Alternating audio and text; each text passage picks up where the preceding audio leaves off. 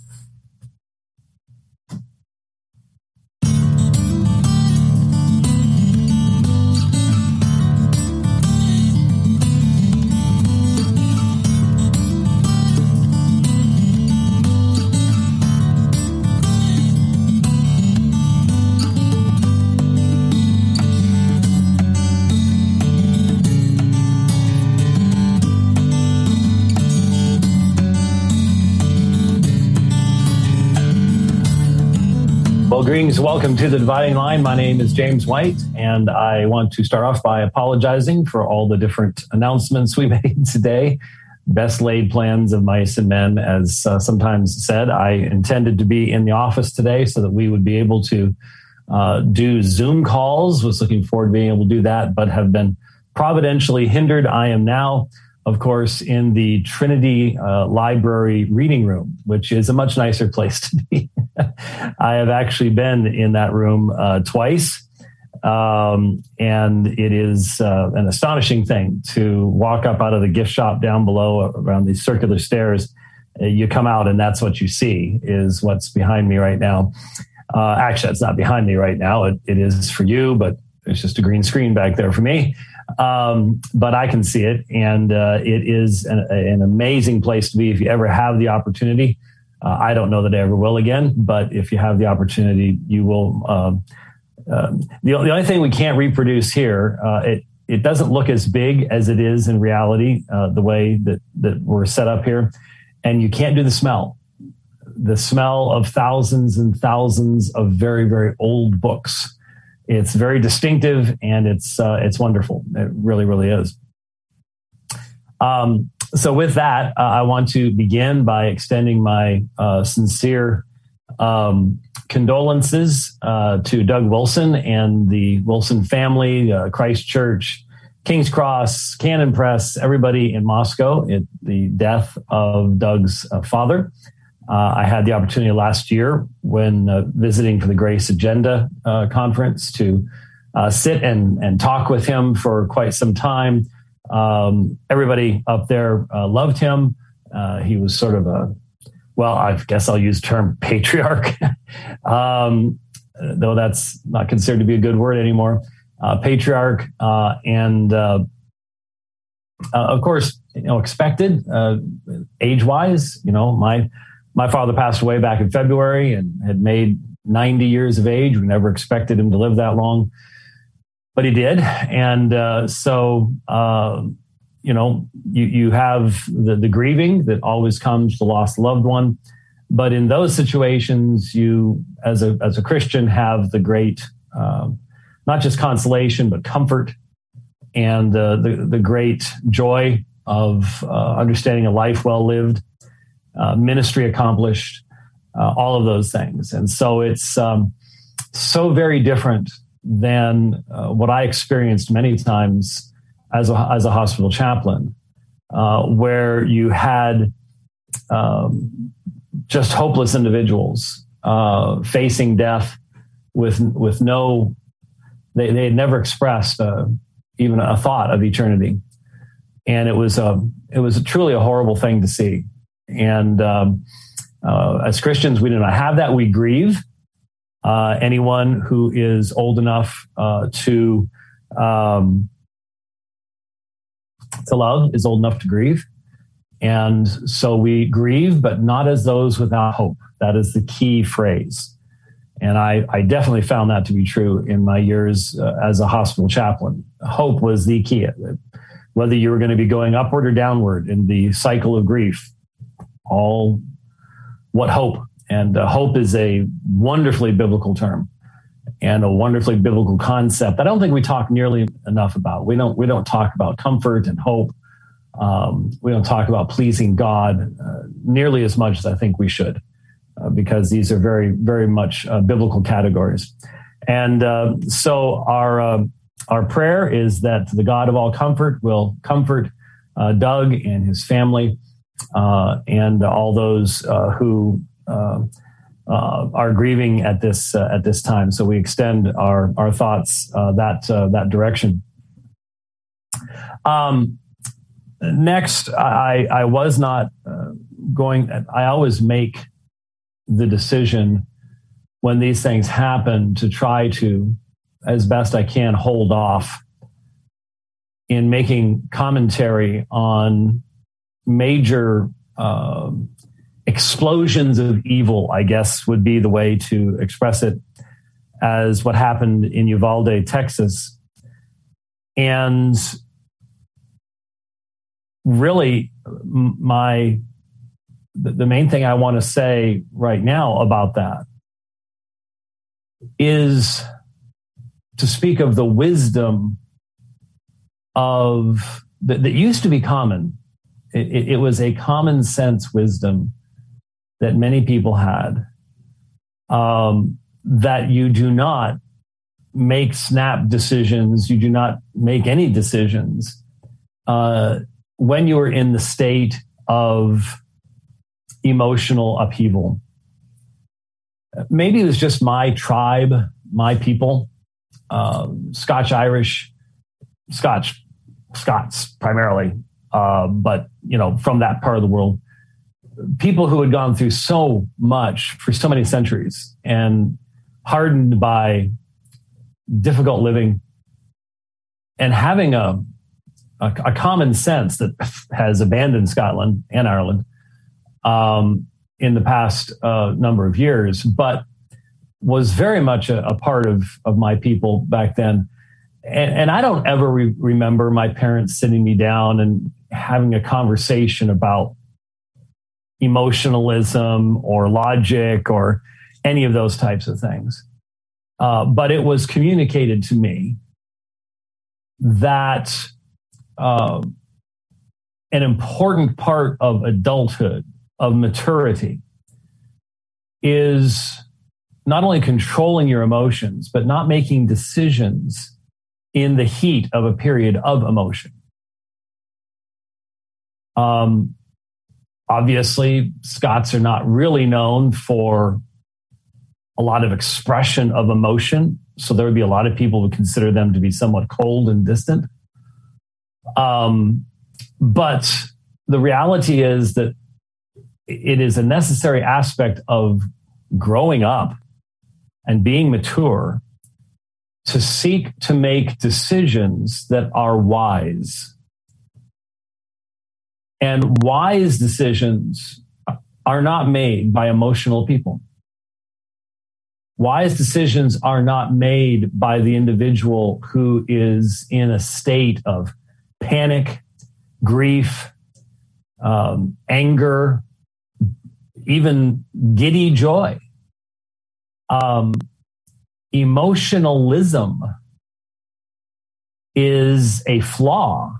It is a uh, degradation of a wise person. A, a, wise person makes decisions based upon, well, as Christians, uh, based upon eternal truths and you have to you you must be able to weigh um, important issues from numerous perspectives to be able to make a wise decision and that's the one thing emotions short circuit the more emotional you are the the more narrow the spectrum of information that you will examine and that you will consider I obviously have a program that has decided to start looping. And uh, I always know which one it is. Turn it off, and the fan on the computer will very quickly start slowing down.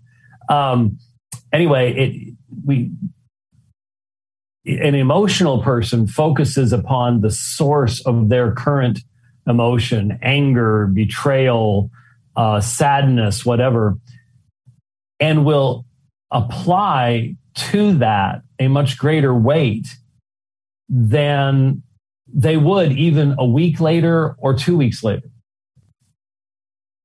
And that's why you hold off on making decisions um, until those emotions are under control. And yet today,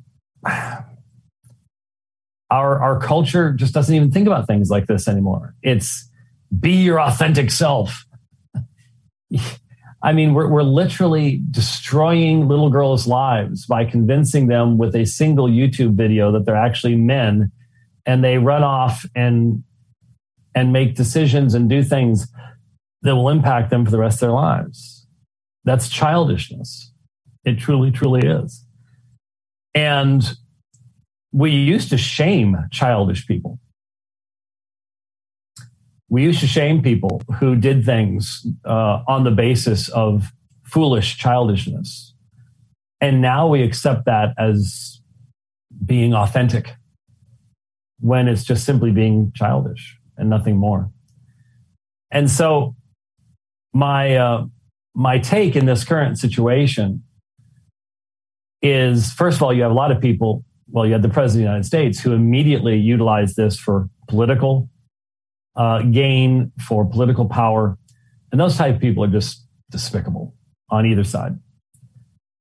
Um, but the great danger, as I see it, is I cannot help but think of the videos that are readily available to anyone today uh, of people locked in boxes. That's all you could describe them as. Um, whether it be in Australia, all across China, who knows how many hundreds of thousands, millions of people are locked inside their apartments or locked inside these boxes that are no bigger than this bedroom that I'm in right now. It's, you can't tell that. Looks like a big room from here. Um, and when I when I see those people, the one thing that unites all of them, all those people that are experiencing tyranny and oppression, and only in eternity will we, we know the number of deaths uh, that have resulted from that kind of um, activity over the past couple of years, the one thing that they all shared together is that at some point in their past, either forcibly or often in the West by their own emotional decisions, they have had removed from them the ability to defend themselves and their families and their country against this kind of tyranny. Now, obviously, a, a people who do not love liberty and freedom and do not realize the um, value of these things, the necessity of these things, the importance of these things to pass on to the next generation. A people who fall into the deadly trap of thinking that government is intended to meet the responsibilities that we as the creatures of God have been given for ourselves. Uh, those will be people who will trade their liberties and freedoms for a sense of security any day and will become enslaved as a result. They will enslave themselves. And that's what we're seeing all across the West is, is a voluntary enslavement uh, to tyrannical forces that, you know, a lot of people say, well, why, why can't you just trust? Because when a, a, any regime that is primarily influenced by secular understandings of man will inevitably bring about a position of enslavement of the population. It takes place in fits and starts, little steps, and then bigger steps. But secularism has no foundation within itself to resist in any way the constant human tendency toward tyranny. And so, as I think about the situation in the United States, I, I, can't help but think back how many times people in other countries said to me over the past couple of years, Yeah, it's a whole lot worse where we are than where you are, and it's obvious why. Um, not only do you have your constitution, but your populace is armed. And so there is a hesitation uh, because the, the number of, of enforcers, thugs, is much smaller than the number of people.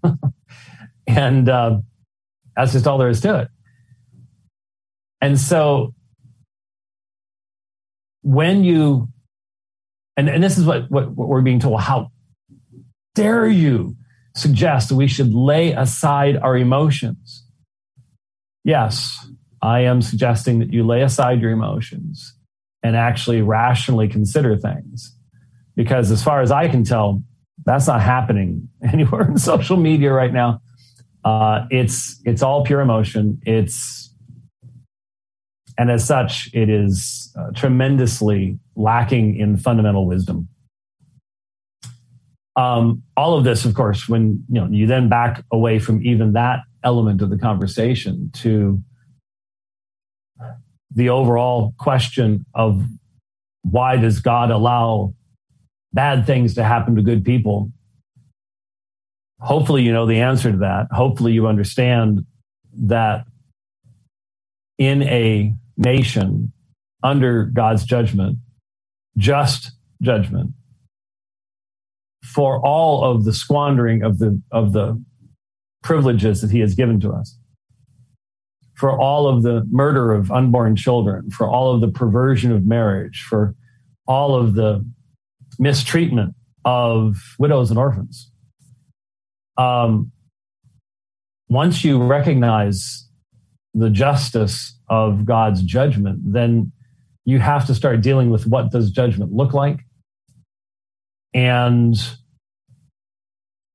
that allows you to actually explain to people why we call for something called repentance. Because the vast majority of people in our society, repentance is nothing more than the weird word on the sandwich sign of the strange guy that's been walking around downtown forever. I don't even know what it means. Repent of what? Turn to what? And with a Christian church that,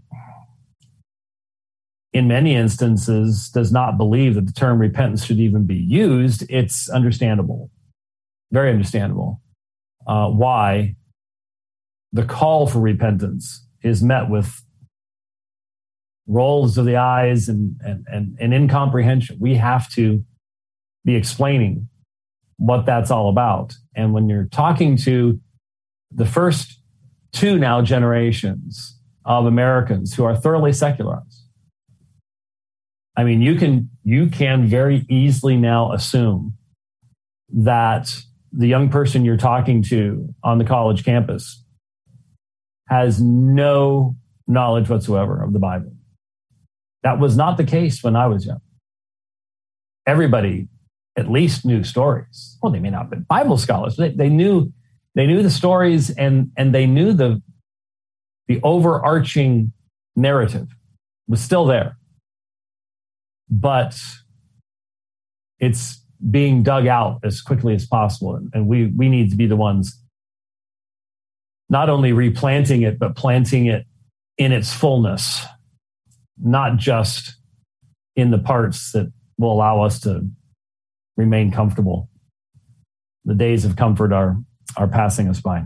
Uh, by a big shot. By a big shot. Anyway, by a long shot. There you go. Um, so, on our last program, we spent um, just under two hours discussing the subject of exegesis, hermeneutics, the so called great tradition, Christian Platonism, Reformed Thomists, um, and these other issues. Now, it was only 48 hours ago. And I would not expect truly thought through responses or expect them in 48 hours. At the end of the program, you will recall that I looked right in the camera and I said, if you're going to respond, respond to the issues, respond to uh, the questions that I ask. What, what is the gospel of the great tradition? Upon what meaningful foundation can you distinguish between what you consider to be central consistencies of the great tradition in regards to divine simplicity as it comes to Aquinas? How do you differentiate between that and what the great tradition said about the papacy, about the priesthood.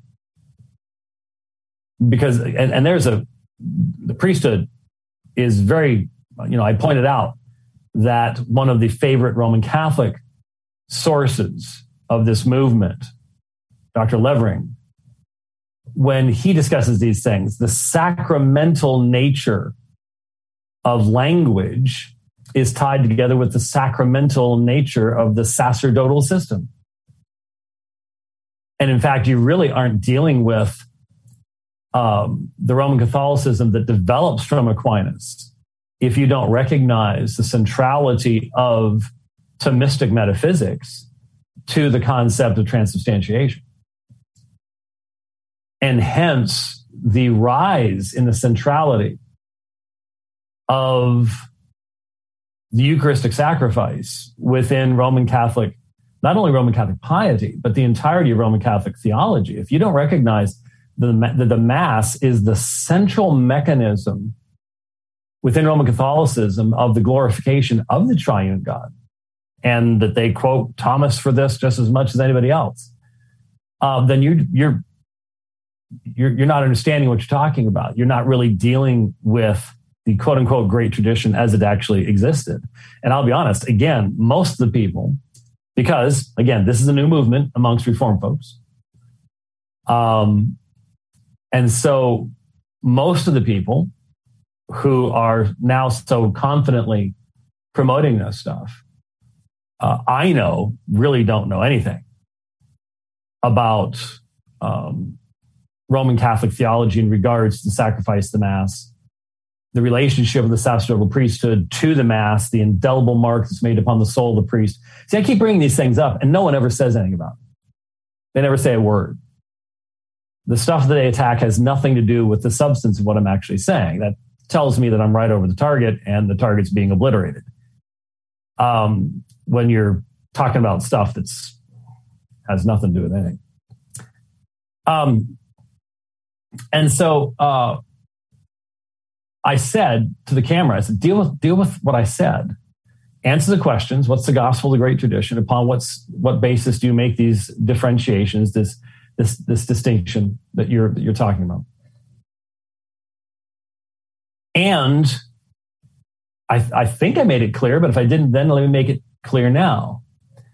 There is a huge difference between having the discussion about how to define, apply, and how far to take the doctrine of divine simplicity, which again, I, I constantly seeing these incredibly wise Thomists um, who say, ah, White, White denies simplicity. He just denies simplicity. So what they're saying is, you agree with my understanding. And of course, there are 47,000 different interpretations of Thomas Aquinas, but my understanding determines whether you uh, will actually uh, be allowed to be to be considered to hold to any particular theological doctrine. Doctrine.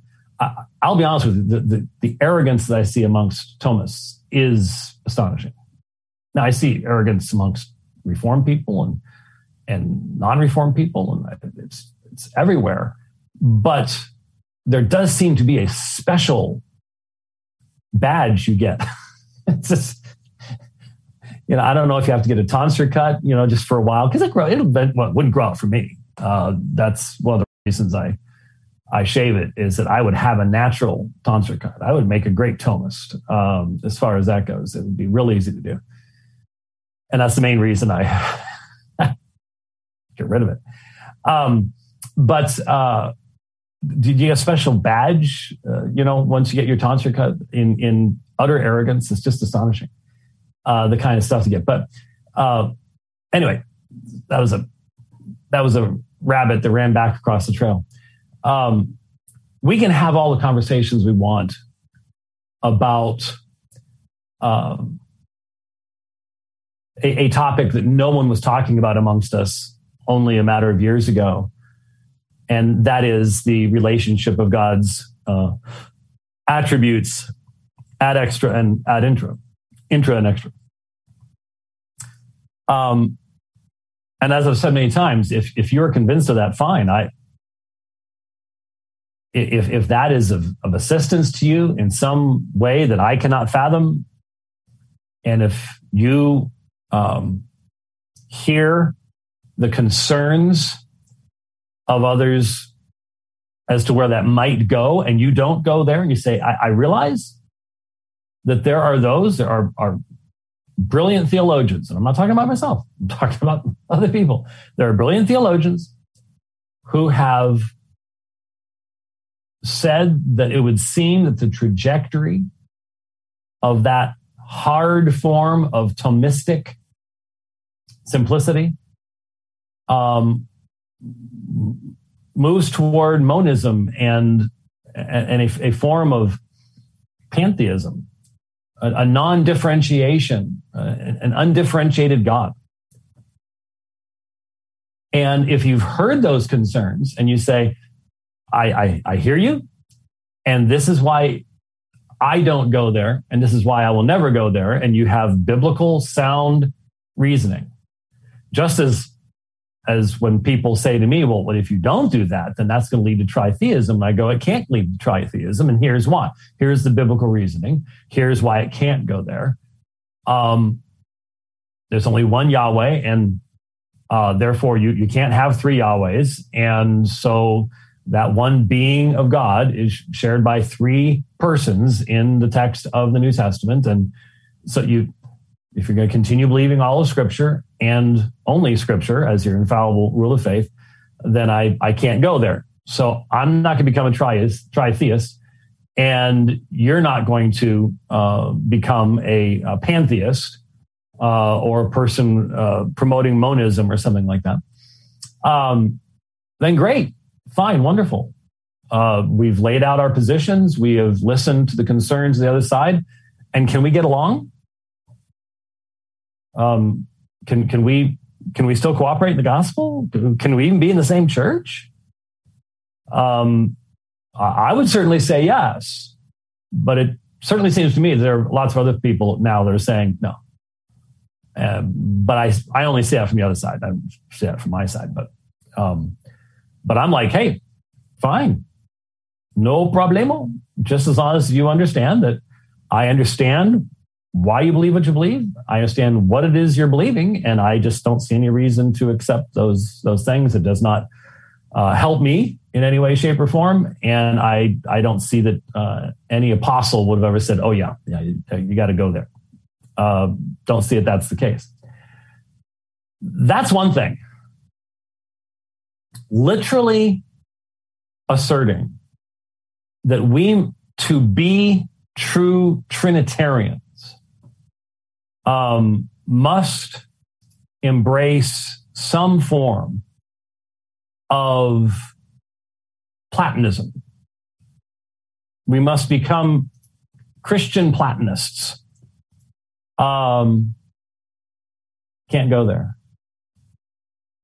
When people start saying that you're to interpret the Bible through the grid of Nicene dogmas, when I when I hear someone saying that, that's someone who has never taken those Nicene dogmas outside of the Christian faith and sought to present them to other people because the circle is too obvious.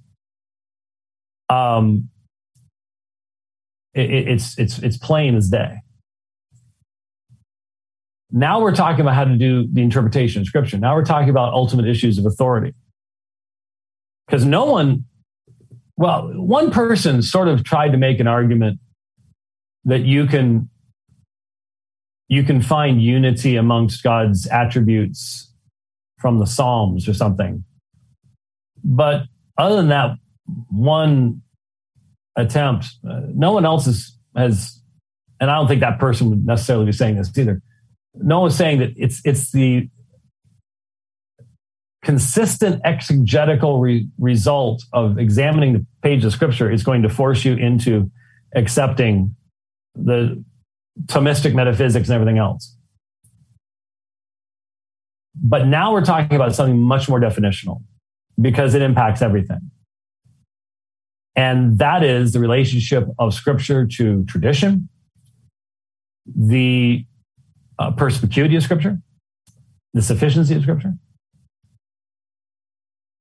this is a major, major issue. And again, I'm not seeing that very many of the people who are promoting this stuff have ever, ever, ever taken this outside of their own narrow confines. Um, certainly not outside the confines of what's just the world calls Christianity. So even leaving aside the arguments with the Roman Catholics and Eastern Orthodox, certainly outside to the Mormons and Muslims and Buddhists and everybody else. And so this impacts far more, far more than um, any any discussion of ad intra attributional sameness. And I made the argument yesterday that, you know, given my experience over my ministry and the people I've talked to, this will inevitably lead a people to follow the logic to the point of an abandonment of sola scriptura because it is a fundamental compromise of it. So those are very different issues. You could say one's the foundation of the other, but I could see someone who would hold a view on this issue over here and not even get close to saying, yeah, you, you need to embrace Christian Platonism uh, to be a true Trinitarian. Because if you're going to say that, then you then you've got to say that Paul was, unless you're going to say Paul wasn't a true Trinitarian, which I guess some people would say. I mean, honestly, if you're going to if you're actually going to argue that the dogma of the Trinity, as it reaches its apex of definition in Aquinas, and there are certain people who say exactly that, um, then you would have to say Paul was not a Trinitarian in the way that we are today, that we are better Trinitarians than he was. Now, it's obvious that the church had to answer questions that were not asked of Paul in the centuries after Paul. But the question that you then need to struggle with is all right, if the church had to answer questions after Paul, then what what can we demand to be believed concerning the doctrine of the Trinity? Is there a, was Cardinal Newman right, even on the central aspect of the Christian faith? Was Cardinal Newman right uh, that there is a development hypothesis? Now, at that point, you are you're, you're not going to be able to continue to hold the sola scriptura for very long you, you can pretend, you can close your eyes, you can go la la la la la, and close your ears and stuff like that, but you're not going to be able to because you're going to have to have some type of inspired source outside of scripture to guide this development. You're gonna, and there's only if there's, you know, there's to be people who are to stand up and say, "Hey, we're we're your we're your guide." You know, the guy in Rome will do it, and the guys uh, in the East will do it. And uh, then you got all sorts of newcomers that come along. Oh, they all messed it up, but we are your ticket now. Uh, you'll you'll find lots and lots of folks who will go those directions without any question. Uh, but you're not going to be able to hold the solo scriptura, and that's not solo scriptura, and that's new, not nuda scriptura. I would like to just simply uh, request that people stop with those lies because they are lies. We've said their lies before. Let me just say them again. Um, I'm not talking about solo scriptura. In fact, I had had a guy, Andy TGD, and, and my recollection is that maybe my maybe my memory's just wrong. It's that's one of the problems with um, with Twitter nicks and stuff like that. Sometimes you might get them mixed up because you don't have a face with it or something like that. But I, I thought we had been compatriots at some point in the past. I thought we had been pretty much on the same side of certain battles. But uh, he comes popping back into Twitter. I guess he had been gone for a while, only had a few followers. So uh, I think he had left and, and reconstituted his um, his uh, uh, account. But d- decides he does this. Oh, I remember the days when James White was speaking against solo scriptura, as if now I'm somehow promoting. Um, now, there is no official definition of sola or solo or nuda. And so what I'm seeing is that, um, you know, one side will want to utilize certain definitions. Now, it's not that I haven't offered very clear definitions for decades. And, you know, I've published books, done debates for a long, long time, and I'm saying the same thing now I said them. Um, but I think it was Keith Mathison who sort of popularized, popularized about 17, 18 years ago, maybe, the sola scriptura thing, or at least amongst Reformed folks, brought it up and described the difference between solo scriptura and solo scriptura as if you could uh, separate the utilization of scripture from the purpose of the church, ministry of the church, teaching authority of the church, and hence the church's history, and hence the tradition, however we want to define that, that develops in so many different ways in church history. Um, so the idea of you and your Bible under a tree is all I need. I don't need to know anything. And, and I've spoken against this, and nothing I've said by any rational person or any honest person could be construed as promoting that idea.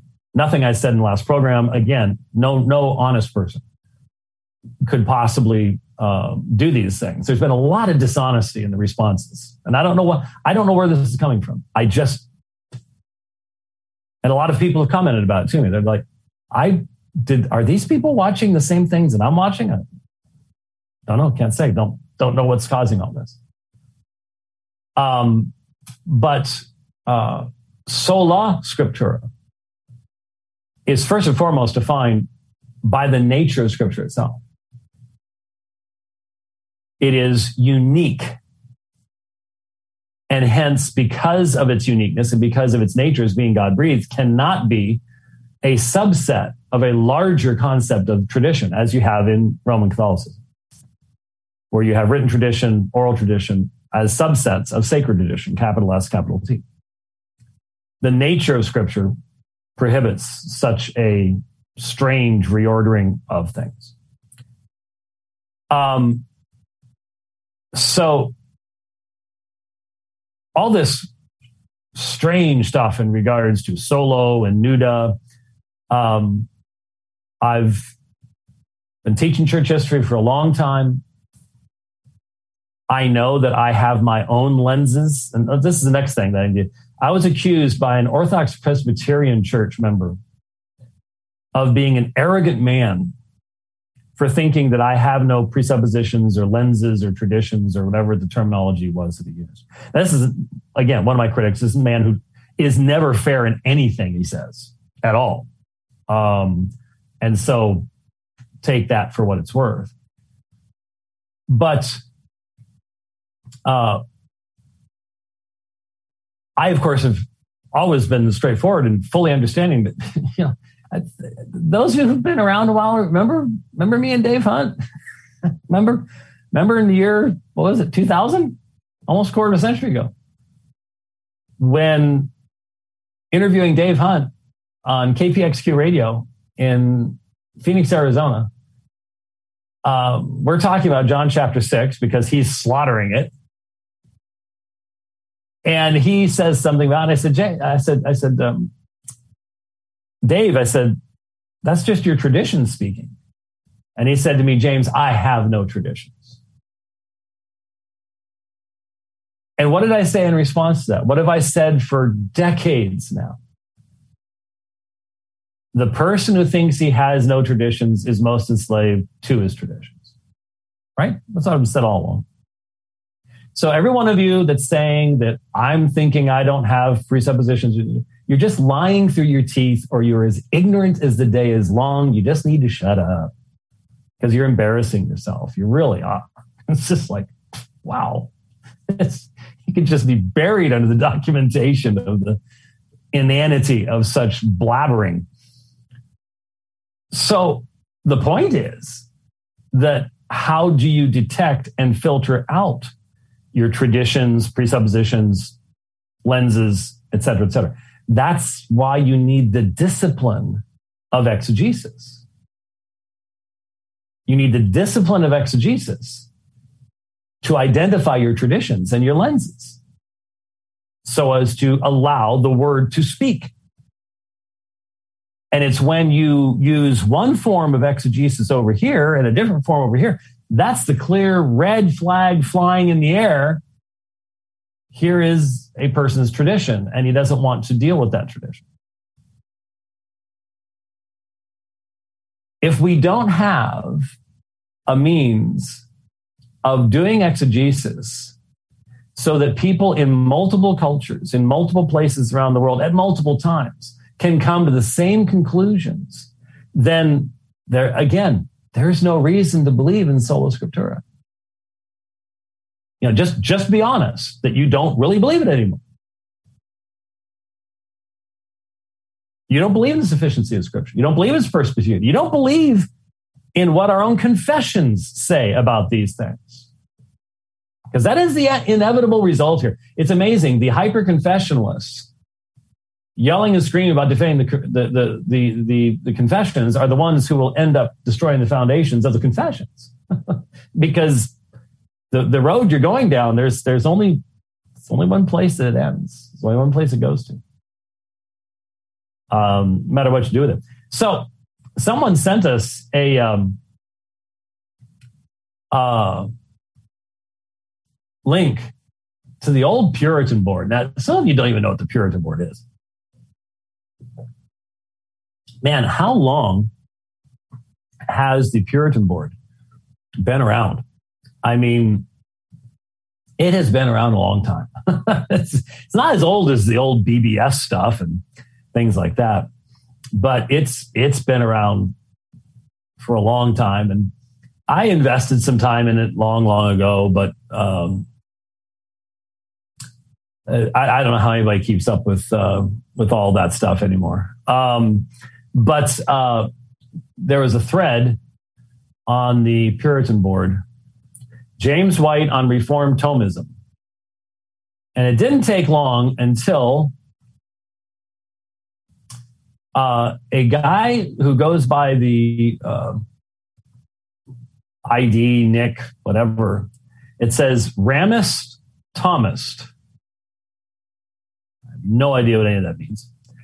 Um, Puritan board clerk. So I guess, you know, you got Puritan board freshman, junior, clerk. no idea. Uh, like I said, haven't been on it for a long, long time. And started um, talking with some people, obviously from a different perspective than I take. Uh, he, of course, accuses me of rejecting divine simplicity. And again, it's just uh, if you don't have Thomas's extended version, then you don't have it at all. Doesn't interact with the articles that I've written on it and published, stuff like that. These folks don't care about any of that stuff. Uh, Thomas is all. And if you criticize Thomas, then you can you know, this, this person may have a reformed gospel in common with you that you don't have with, with Thomas. You, you're, you know, you're not going to be bowing in front of the, the, the statues the Virgin Mary with Thomas. Um, but that doesn't matter. We will still uh, throw the people who agree with us on almost everything right over the board if that means we get to keep our tonsure cut. Um, but then he says this. um, do you have, um, okay, here is it. To me, it, this is Ramist Thomist. To me, it truly sounds like James White is becoming a Socinian. Now he says truly. He says, to me, it truly sounds like James White is becoming a Socinian. Now, similar to when you accuse someone of being a Gnostic, um, there are a lot of um, accusations that can be made uh, today where you use fine sounding words, but you're, you're filling them with your own definition that frequently doesn't have anything to do at all with what's going on in the rest of the world or what went on in history. and so I, I would imagine uh, that most people, if you were asked to define Socinianism, would go, I, I've heard of it. I, I heard of it in a negative context, but no idea. So I want you to know what Socinian, what Socinianism historically has meant, so you can understand what this reformed brother is accusing yours truly of. Because, like I said at the end of the last program, what I expect is ad hominem. What I expect is deflection. What I expect is sand throwing. Um, but what I'm hoping for is actually dealing with the issue. Well, here's the ad hominem. Here's the slander. Here's the, you know, throwing of the mud and, and everything else. But the amazing thing is, it, it's just so patently and obviously false that you just wonder how anyone has the temerity to push the, the keys down. Because you know you're lying. You're lying before God. You're lying before men. You're, you're slandering a brother. You, you know you're lying, but you still do it. What is the, what is the, the dedication that, that, that causes you to do something like this? It is truly difficult to understand. So what did what did um, Socinians believe? Well, um, there isn't any one definition of everybody who would be called a Socinian, but there are certain fundamental things. Um, rejection of the incarnation and preexistence of Christ. So, rejection of the doctrine of the Trinity. So I'm rejecting the doctrine of the Trinity. Why? By questioning Thomistic metaphysics in the extended assertion of the doctrine of simplicity. So the author of the Forgotten Trinity is rejecting the Trinity. Do you see what's going on here? I get to make these tiny little narrow definitions based on Thomistic metaphysics that come 1200 years after the birth of Christ. Um, and if you don't agree with me, you're denying the Trinity. It's childish. It truly is. It's, it's astonishingly childish, but it's happening constantly right now, all over the place. It's horrible. Uh, so, um, some rejected the virgin birth, incarnation, deity of Christ, doctrine of the Trinity, denied original sin, um, and really the nature of the fall. The propitiatory view of the atonement, yeah, I'm I'm denying that too. Who knew? Had to go to the Puritan board to find out. Um, and of course, we're basically Socinianism was really um, an early form of open theism in their denial of the omniscience of God. And really, they use the exact same type, many of them use the exact same type of definition of God can only know the knowable. Um, and so if, if it's if it's a necessary truth about future actions, then God would know it. But if it's not, then he doesn't, you see. Um, so at, at each one of these points, and there were issues in regards to biblical inspiration and stuff like that. No sane person would make that because er, er, any person knows you look written, you look at what I said, you look at what I said two days ago on this program. No sane person makes this, but here are reformed people doing it. And so, what is the source of this insanity, this slander? I'm not sure. It, it, does seem that what we have is the rise of a form of reformed scholasticism. And scholasticism has a long history. And um, just go read some of go read some of what Luther said about the scholastics which I can't necessarily repeat everything that you have in the table talk about that or many other things uh, along the same lines, actually. Um, okay, still got a few minutes here. let me um, let me talk about something else that was relevant to the last program. Start filling some, some stuff out, and that'll be a nice addition to that.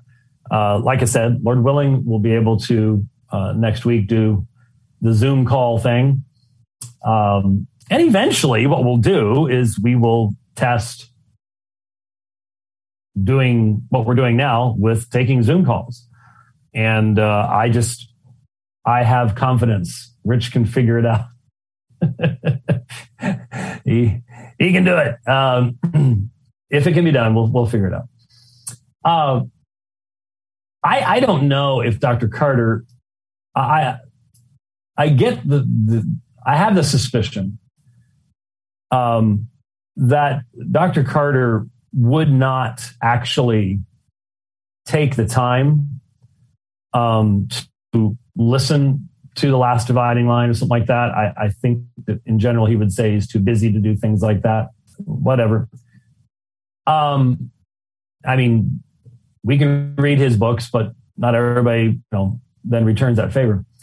Um, but I, I think, yeah, yesterday morning, he posted a thread on Twitter that pretty much um,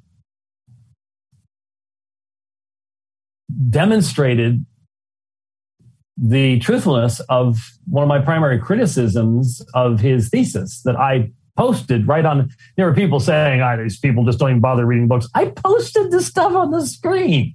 You can tell how many of these people did not watch. They will not watch. They will, they will just assume and spout slander. It's just so many people are willing to do that. It's, it's a sad thing. But um, here's, here's the thread.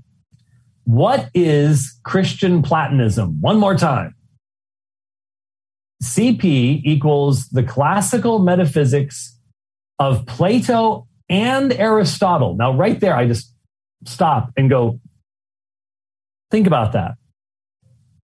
Because there are fundamental differences between Plato and Aristotle on the metaphysical level. So, so we're already doing a mixture thing, and that means you get to pick and choose. You know, in his book, he has the the five points of Platonism. Oh, he knows, anybody knows that those five points could be questioned by all sorts of folks and say, no, you need a minimum of seven or, or couldn't be more than three. At that point, really is not. It depends on which part of Plato's writings you're looking at. There's just all sorts of argumentation that could take place and should take place. But um, the classical metaphysics of Plato and Aristotle as integrated into theology, so as filtered in theology by Augustine and Aquinas. Now, Augustine isn't really influenced by Aristotle, at least not directly. And there's a 800 year gap between those two massive amounts of theological development. Um, and yet, this is what Christian Platonism is. Is that, I mean, everyone's always recognized that once the, the question was asked, what does Jerusalem have to do with Athens? That there were a lot of different answers that were given. Um, but let me finish reading it. The reformers presuppose it so the reformers presuppose Christian Platonism. I don't think any reformer, if you had asked them that, would have said yes. But I'm sure the other side's response would be, but that's only because they wouldn't have seen the very benign, kind definition we're putting on it. Um, the reformers presuppose it, and Protestant scholastics used it so the great tradition, and remember the definition of the great tradition, goes from the second century, Justin Martyr, all the way to Turretin. Now, I simply ask anyone who has read Justin Martyr and anyone who's read Turretin to recognize that the continuities there are very definable, very limited, and do not require Plato at all. Now, Justin, Justin is more heavily influenced by Greek philosophy than he is by scripture by a long shot. It's, it's astonishing that he got, that he did as well as he did, to be honest with you, especially given the limited canon that he probably had. Justin, I'm referring to, Justin Martyr. But this kind of, of, of, claim that you've got a great tradition from Justin Martyr to Turretin is so vague that you can cover anything with it. And you can ignore anything with it. The Protestants who wrote the Great Confessions, including 39 articles, uh, Augsburg, WCF, Savoy, Second London Confession, all worked in the context of this tradition over against what else? Knowingly. This, this again reminds me, and this is why I'm wondering if there won't, if there already isn't a connection with the traditional text claims. I don't see why that connection wouldn't develop rather naturally because so vague. All worked in the context of this tradition, but the Enlightenment rejected Christian Platonism, and liberal Protestants tried to revise doctrine to fit into the philosophical naturalism permitted by the Enlightenment. How'd that work out? Liberal Protestantism has been a flaming failure, and the wreckage is all around us. Christianity cannot be revised to fit the Procrustean bed of empiricism, idealism, or any Kantian synthesis. Liberal Protestantism has collapsed into Gnosticism and moral anarchy. So what did what was our criticism last time? It's either or. It's either the great tradition in Christian Platonism or it's the uh, anarchy of the mainstream denominations don't believe anything anymore. And so nobody else has been doing anything other than those two. Well, that's just historically laughable.